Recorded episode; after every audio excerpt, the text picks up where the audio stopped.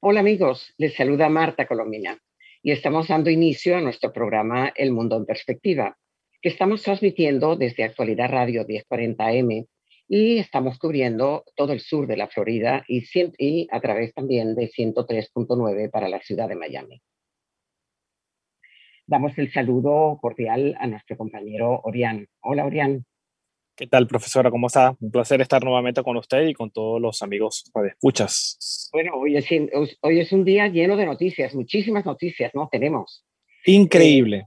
Eh, y se, cumplió, se cumplió la promesa de la Unión Europea, ¿no? De ampliar las sanciones contra, no, no contra 30 funcionarios, como ellos dijeron hace, hace dos días, implicados en el fraude electoral del 6 de diciembre, sino de 19, pero son todos muy, muy relevantes, ¿no?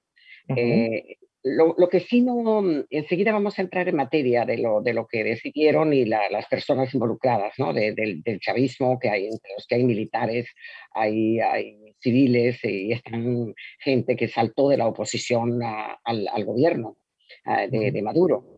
Eh, pero mm, en, la, en, la, en la primera de las informaciones que dieron sobre la ampliación de las sanciones, eh, se hablaba de que a esa reunión del, del, del Consejo de, de, la Unión Europea en ella eh, participaría el secretario de Estado de Estados Unidos, Anthony Blinken, eh, em, eh, que, em, que, lleva días no solamente reuniéndose y conversando con, conversando, pues, con, con, la, con la canciller, sino también con, con el propio Borrell en su condición de vocero de la, de la política exterior europea. ¿no? no, no, no sabemos si esa llamada se hizo o no se hizo, pero lo que sí sabemos es que eh, es el resultado de esa, de esa reunión. No sé si tú quieres empezar a hablar de, la, de, las razones por las cuales la Unión Europea sanciona a, a, a, Maduro y a un gentío. Bueno, a Maduro no, pero a, sus huestes, que es lo mismo. Sí, claro, a 19 colaboradores y la Unión Europea me parece muy interesante lo que dice. Dice que las personas agregadas en esta lista son responsables de socavar los derechos electorales de la oposición y del funcionamiento democrático de la Asamblea Nacional y de graves violaciones a los derechos humanos y restricciones de las libertades fundamentales. Ya con este número de 19, son 55 los que han sido eh, sancionados por parte de la Unión Europea, que, es un número importante, ¿no? Por cierto, Orián, que eh, aprovecharon y en la parte final de la reunión también eh, prometieron y ya las cumplieron, ya, ya la información me, hace poco que me, llegó, eh, que sancionaron también a la, a la, Unión, iba a decir a la Unión Soviética, pero al fin y al cabo se comportan casi como si fuera la Unión Soviética, ¿no? Rusia, este, contra, contra la, los horrores que le están haciendo a Navalny, ¿no? Así es. Eh, a quien fue acusado además este fin de semana por el régimen ruso de difamación, ¿no? Sí, bueno, pero vamos a dar un repaso. pues sabemos que entre los que nos escuchan hay muchos venezolanos y, por supuesto quieren saber a quién, a quién sancionaron. Eh, ahí está el comandante de la policía, el general uh Ceballos, uno de los generales más, chavistas y más sanguinario. Eh, al gobernador del estado Zulia, que yo lo conozco y es una bestia redundante, ciertamente, y perdón el, calificativo, pero es un, una fiera, un hombre ignorante, primitivo, eh, terrible. Está también la presidenta del Consejo Nacional Electoral, Indira Alfonso. Esta es la misma, el mismo personaje que para impedir a la Asamblea elegida en, 1900, en el año 2015 eh, em, eh, que, permitía, la mayoría absoluta de que disponía, eh, permitía cambiar al Tribunal Supremo de Justicia, permitía cambiar al Consejo Nacional Electoral y a, todo, a toda la estructura chavista para convertirlo en una estructura democrática y, con, con, componentes independientes pues esta señora fue la que sancionó a los tres, a los tres indígenas de, Amazonas. Sí, de Amazonas. De un, solo plumazo le sacó la, la, la, mayoría absoluta al, al, Parlamento, ¿no? Bueno, está también eh, dos diputados de la, de la ilegítima Asamblea Nacional, eh, de los que me alegro muchísimo. Uno no se, debía, no se debería alegrar del mal ajeno, pero es que estos son personajes absolutamente indeseables, ¿no? Ah. Que son el, José Brito, el, el, que no es familia mía. No, no, sí, es bueno que lo aclares, ¿oíste? Porque eso, no es nada encomiable. No, no, no, es nada encomiable. Bueno, pues José Brito, que no es familia de, de me consta, de, de Orián, este, es el que saltó la talanquera sí. de, de, la oposición Eh, y está hoy, hoy es el, por cierto, el que está haciendo la investigación, dice, para poner presos a, a los diputados opositores. Algo verdaderamente terrible. Lo peor del mundo es un converso, eso es aterrador. Y el otro es Bernabé Gutiérrez. Bernabé Gutiérrez, yo creo que desde que empezó a hablar era de eco, porque yo le recuerdo a él, eh, y mira que yo tengo años, le recuerdo a Bernabé Gutiérrez siendo secretario de organización de Acción Democrática. Figúrate, y saltó la talanquera, dejó solo a, Henry Ramos Ayú y, está siendo ahora sancionado porque es exacto, es que eh, adheridos como están a Maduro son más papistas que el Papa. Después están también magistrados del ilegítimo Tribunal Supremo de Justicia. A, a, la mayoría ya lo sancionaron, pero ahora están Luis Fernando Damiani, Calixto Ortega, un personaje realmente... Nefasto. Hay días, sí, sí. iba a decir otro, otro vocablo. No, no, desde lo nefasto. y uh, está Lourdes Suárez, uh Graves, Arcadio Delgado, que este es hermano del que fue rector de la, de la Universidad del Zulia, creo que es sobrino, y Carmen Zuleta, otra zuliana que avergüenza el, el calificativo de zuliana, ciertamente. Están también los rectores del ilegítimos también, eh, todo, todo el Maduro es ilegítimo. Sí, sí, sí. Están Indira Alfonso, ya lo dijimos, eh, Leonardo Morales y Tania D'Amelio. Esta Tania D'Amelio lleva, yo, eh, yo, creo que como desde que se creó el Consejo Nacional Electoral está ella metida en el Consejo Nacional Electoral desde la aparición del chavismo. ¿no? También está el director de la FAES, ¿no? Que, sí, que es interesante. recuerda que son las sanguinarias FAES. Las sanguinarias FAES, correcto, de, de, de, de ese cuerpo parapolicial. Sí. José Miguel Domínguez Sigue, sigue con la lista. Está, también es el director adjunto de la DGCIN, Carlos ah, Carballo, Jesús Velázquez, que es fiscal general de la Fiscalía Militar, Carlos Terán, director también del DGCIN, Manuel Pérez Urdaneta, viceministro de Relaciones Interiores y de Justicia, y Douglas Rico, que es director del 6CPC. Sí, bueno, el que citaste de director adjunto de la DGCIN es la Dirección General de, de Contrainteligencia Militar es el que dirige y sugiere y ordena las, eh, las eh, torturas. Sí. Porque se ha convertido en el reducto de, de, de, de torturar con, con, gente absolutamente enferma, porque nadie con su sano juicio puede hacer el tipo de torturas que, que se hacen ahí, ¿no? Y em, el, el, fiscal general de la Fiscalía Militar es el, el, el, responsable de llevar civiles a aplicarles la justicia militar, lo cual está prohibido por la Constitución. Pero, Pero que, importa un rábano la Constitución, claro, o sea, sí, sí. Que, es muy positivo, profesora, esta, estas sanciones que se dan a tan solo horas de la llegada de la canciller española a un sitio importante, que ya también es noticia, ¿no? Que es Colombia. Sí, sí, sí, no, no, pero, pero no solamente es noticia, eh, claro, porque, porque se va a ir a, va a visitar a, Duque, al, al, presidente colombiano, eh, es, es, una visita en un momento neurálgico, lo cual implica un gran apoyo, afortunadamente, del gobierno español al presidente Duque, y eh, es una bofetada eh, ciertamente para, para el chavismo. Pero permíteme, mm, a propósito de eso, la reacción, porque tú sacas a colación lo, lo de la, la este, canciller española, la respuesta que dio el, el régimen de, de, de Maduro cuando se enteró de la noticia de que la canciller iba no solamente a visitar a Colombia esta semana en la que estamos hablando, sino que iba también después acompañando a, Duque a, ir al puente Simón Bolívar,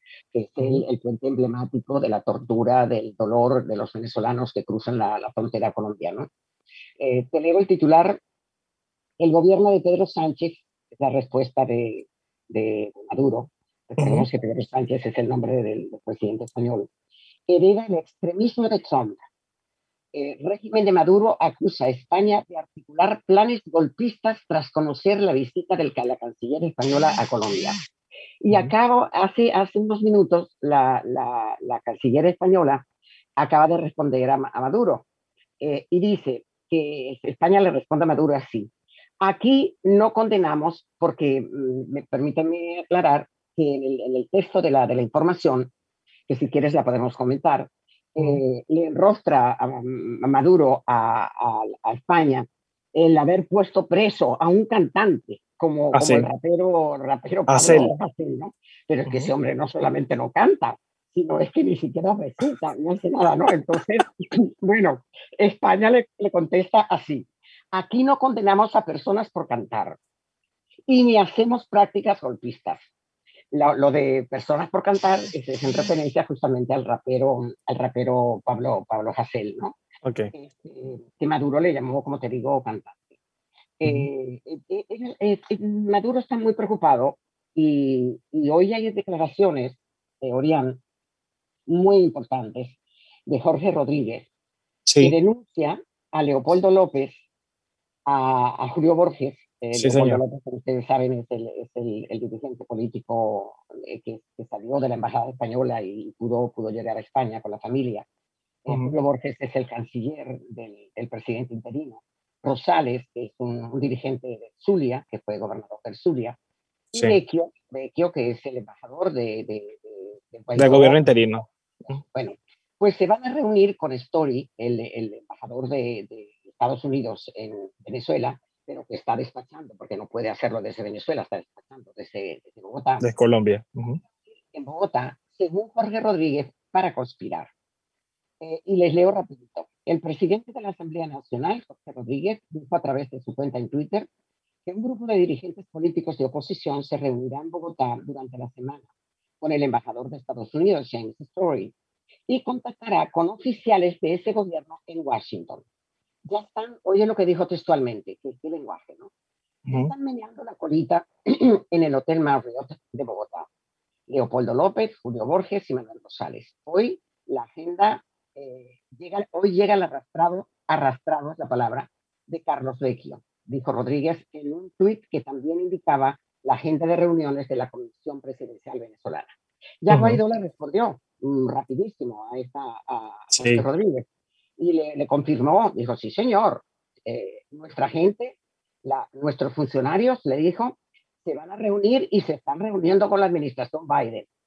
Y Jorge Rodríguez está llorando por eso. Claro. El, el, mismo que rogaba eh, por reunión con una administración, con la administración de Biden. Biden hoy llora por jornada de trabajo entre la delegación del, del, gobierno interino, las fuerzas democráticas y los Estados Unidos. Sí. Y ocurre además, resalta Guaidó, el mismo día en que la Unión Europea los sanciona. Claro. Y, eh, y, y, dice, además, vamos a seguir con más reuniones, no solamente con eh, el gobierno de Estados Unidos, sino también con la Unión Europea, con el Grupo de Lima y todos los demás aliados, que son muchos. Claro. Fíjese, fíjese, sí, le voy a tener también la respuesta que acaba de salir hace tan solo eh, instantes de también del embajador Story, que responde a Jorge Rodríguez a través de su cuenta en Twitter. Él publica cuatro tweets, pero voy a destacar solo dos. Dice, mientras el régimen intenta dividir al pueblo venezolano, representantes del gobierno interino se mantienen firmes en el trabajo conjunto para devolver la democracia y el respeto por los derechos humanos a Venezuela. Y dice, además, invito a Jorge Rodríguez a ver y hacer preguntas en mi programa Aló Embajador este jueves, donde tendré como invitado al presidente interino Juan Guaidó y podemos darle una opinión completa con el resto de la gente de Venezuela. Sí, mira, todo, todo, esta, todo este resquemor ostensible que tiene el régimen de, Maduro es porque no hay en el que no aparezcan más evidencias de la presencia del narcoterrorismo en Venezuela, de la narcoguerrilla. Uh -huh. cosa que él niega, pero por supuesto nadie, nadie absolutamente le Claro. Porque no solamente fueron las fotografías publicadas por la revista colombiana Semana, sino también lo dicho por el propio presidente Duque, ¿no? Claro. Por cierto, que, que, dado que estamos hablando sobre de, de, Colombia, hoy apareció en Noticias Caracol una información de que el ELN, el ELN habría uh -huh. coordinado compra de misiles con Maduro y Rusia. ¿Qué te parece? Sí. Impresionante. Fueron decenas de correos electrónicos de que pudo tener acceso el Caracol de jefes del ELN en Venezuela que ponen en evidencia las alianzas con políticos. Entre esos está el exgobernador del estado Zulia, Arias Cárdenas, también militares, negocios para compra de misiles, narcotráfico y hasta una guerra entre esos grupos armados, porque recordemos que la FARC en Venezuela y el ELN no, no es que son los mejores amigos eh, dentro del territorio venezolano. Pero se unen para la maldad cuando les conviene. Ah, no, no claro, sí. sin duda alguna. Para sin duda alguna. y para repartirse los negocios que Maduro le, les facilita. Sí. Dice profesora que los documentos dicen que militares rusos ubicarían el armamento en sitios estratégicos de Venezuela, luego serían trasladados hacia la frontera con Colombia. Eh, y, por eso el, el régimen de Maduro eh, cobraría por ese negocio 5 millones de dólares. Los militares venezolanos serían los que cobrarían eso. Impresionante. por cierto, que tú sabes que estaba, estaba viendo yo hoy algo impresionante. Me, me, me escribió un colega y me dice, este, bueno, adviértele a tus amigos, Marta, que no pasen por, que no salgan por las diferentes salidas de la, de la Cota Mil, porque ahora están los militares esperando allí a, a, los, que, a los que pasan con, con, vehículos. Y si son vehículos mm, mm, este, bien atendidos y, y, de marca relevante, los detienen, les piden los documentos, todos, y cuando les presentan tanto el, la, la, licencia de conducir como la cédula, como, como el vehículo de ellos y tal, entonces les retienen, les retienen los documentos y les mandan a comprar un pollo asado. Oye, eso, Ay, no, ¿hasta dónde hemos llegado? Un pollo asado en un, un, sitio cercano, el, el nombre de la, de, de, del vendedor de pollos no lo recuerdo en este momento y tampoco es relevante. Este, y entonces cuando llegan y les entregan el pollo, los sinvergüenzas les entregan los documentos. ¿Hasta qué, hasta qué extremo de raterismo ha llegado la Fuerza Armada? Algo, algo aterrador. Pero mira, vamos ahora a tocar el tema de lo que dijo Maduro eh, y de lo, que, de lo que pretende él de la ONU cuando, eh, por teléfono, porque por supuesto la asamblea de la ONU sí. era virtual, lo que, lo que, sí. lo que dijo Maduro. Sí había mucho rechazo, hay que decirlo, a, a, por parte del, del, mundo democrático sobre la participación de Maduro en el Consejo de Derechos Humanos de la ONU. Entre esos, el senador por Florida, Reed Scott, había condenado sí. que, que, se diera voz. Todas las ONG del mundo. También. Todo, todo el mundo, todo el mundo, sí, sí, sí. Eh, bueno, Maduro dijo eh, que el país afronta más de 450 medidas, cito textual, punitivas que buscan ejercer una presión desmedida y una persecución. Dice que hay más de 30 mil millones de dólares de los activos a los que no puede acceder por restricciones impuestas por Estados Unidos y la Unión Europea y que se prepare porque pareciera esto se va a mantener. Y eh, que eso se... En síntesis, lo que hizo fue darle un espaldarazo a la relatora amiga de él. Sí. A la que invitó a y asistió. ¿verdad? Uh -huh. Exacto. Y, y, por otra parte, este, eh, volviendo a, a echar eh, leña a, a, la, a, las sanciones, eh, pensando que con, eso, con esas críticas se las van a quitar, cosa que como tú bien dices, no, no, no, no, no, el mundo ya está preparado y, y, trabajando coordinadamente para, al contrario, aumentar la presión, porque así ya lo han expresado, ¿no? Mira, que hay una frase que dijo Maduro, dice, no aceptaré ningún mecanismo inquisidor de derechos humanos para provocar un cambio de gobierno. Pero fíjate qué, qué frase tan, eh, tan uh, acertada para lo que le viene. Es decir, cómo encaja en lo que le viene. Porque lo que le viene de acuerdo con estas reuniones que se están realizando en Bogotá, sí. con el encuentro de, la, de, la, de los funcionarios de Guaidó con, el, con el, la gente de, del gobierno de Estados Unidos, lo que ocurrió hoy en la, en la, Unión Europea y va a seguir ocurriendo, ¿verdad? La, la actividad que hay, que tiende a presionar a Maduro para que negocie y se puedan hacer y salga del poder y se, y se hagan elecciones limpias, es muy, muy fuerte, muy fuerte. Fíjate sí. tú que lo, lo, que aquí señala, eh, por cierto, que Iván Duque hoy también en, sí. el, el, procedimiento. Es, eso le iba a decir. Uh -huh. sí, este, pidió a la ONU no ser, y cito textualmente, no ser indiferentes a los atroces crímenes que ocurren en Venezuela. Claro. Y, y, tenía que decirlo, profesora, porque fíjese que ah, si revisamos en las últimas tres semanas los medios como, colombianos independientes que, que han podido investigar en profundidad han dado cuenta de la presencia ostensible de la guerrilla, de los crímenes que se cometen en el territorio venezolano, donde secuestran a niños para actividades criminales, y todo esto pasa con la anuencia del régimen de Nicolás Maduro. Hacerse de la vista gorda a una situación tan grave a mí me parece ser cómplice de algo que debería tener ya, ya de inmediato un fin, porque, porque es inaceptable claro. totalmente. Fíjate que, que hoy FEDEAGRO, la Federación de Agricultores de, de, de Venezuela, mm, se quejó porque vuelven otra vez a aparecer no solamente las invasiones, sino que llegan las hordas chavistas o hordas criminales, eh, arrasan con todo, se llevan todos los animales y, dañan todos los, todos los tractores y todo lo que encuentran en su paso. O sea, eh, figúrate tú, tal como está la situación de escasez de alimentos y esas hordas eh, actuando sin que el gobierno las, las, detenga. al, contrario, porque las utiliza para seguir estimulando el terror en la gente. Así es. Mira, hoy una, una noticia que, que, eh, alivia un poco a los venezolanos, ¿no? Para ver si se, se hace justicia. Que detuvieron en Perú al, al cara cortada, al, al, que asesinó al, al venezolano Orlando Abreu, ¿no? Sí, muy positivo porque su familia además, la información que ha trascendido, su, la mamá de este pobre muchacho que falleció allí tiene problemas eh, de, salud mental, eh, los familiares eh, hablaron, destacaron que era un muchacho muy pacífico, que, lamentablemente murió en medio de una situación que se ha hecho muy difícil, profesora, porque lo que hemos visto durante los últimos días, aunque por supuesto, como lo hemos destacado en conversaciones previas, no toda la gente es xenofóbica, no todos los emigrantes son malos, ha sido muy difícil para los venezolanos en Perú establecerse y para todo lo que ha tenido que salir, ¿no? Sí, sí, porque hay ya manifestaciones xenófobas y, y, claro, no sabemos si tampoco hay respuesta agresiva por parte de, de, los agredidos, lo cual es muy probable, y claro. exacerba mucho más los ánimos. ¿no?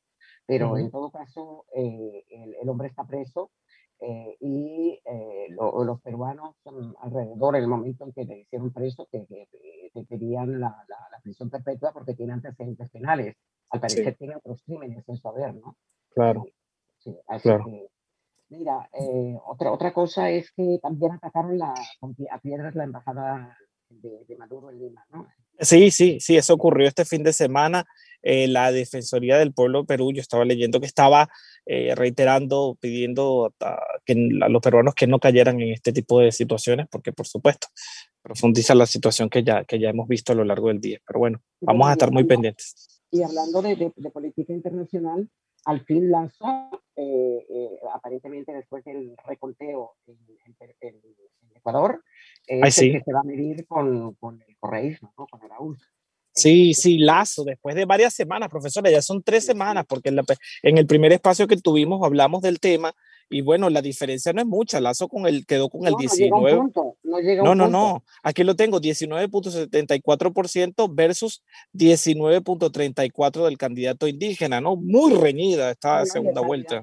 El candidato indígena sigue insistiendo en que hubo, en que hubo fraude, ¿no? Pero de todas maneras ya, ya está, vamos a ver, vamos a ver qué es lo que, lo que ocurre porque evidentemente Araúz no tendría, no tendría mayoría, pero claro, depende de cómo se, se articulen los, los votos de los, de los perdedores, que son muchos. Que por cierto, mira, yo quería comentarte que ese es un mal endémico de la, de la política latinoamericana. El hecho de que mientras la izquierda, en este caso, este, va un solo candidato, de los otros son como 20. Sí, sí, sí. Entonces, el, el, el tema del ego, e, es, y bueno, y está pasando con la, con la oposición venezolana en este momento, cada uno por, por, por, su lado. Entonces, ¿cómo, cómo tornar cohesivas las acciones para, para debilitar a Maduro en, en ese plan, ¿no? Es, es, físicamente imposible. Y en el caso de, en el caso de, Ecuador, Iván, yo, yo creo que eran 18 candidatos, o sea, sí, sí. del otro mundo, ¿no? Terrible. Sí. Mira, una Todo... noticia, uh -huh si quieres añadir más a ese punto, disculpa que te No, no, no, no se preocupe. Yo creo que la importante es que el, el mundo entienda que si, que si no hay unidad va a ser difícil y lamentablemente los malos retoman el poder. Claro, mira, el, la otra cosa que quería comentarte es que el, el, informe, el último informe de Amnistía Internacional uh -huh. ratifica los crímenes de lesa humanidad en Venezuela.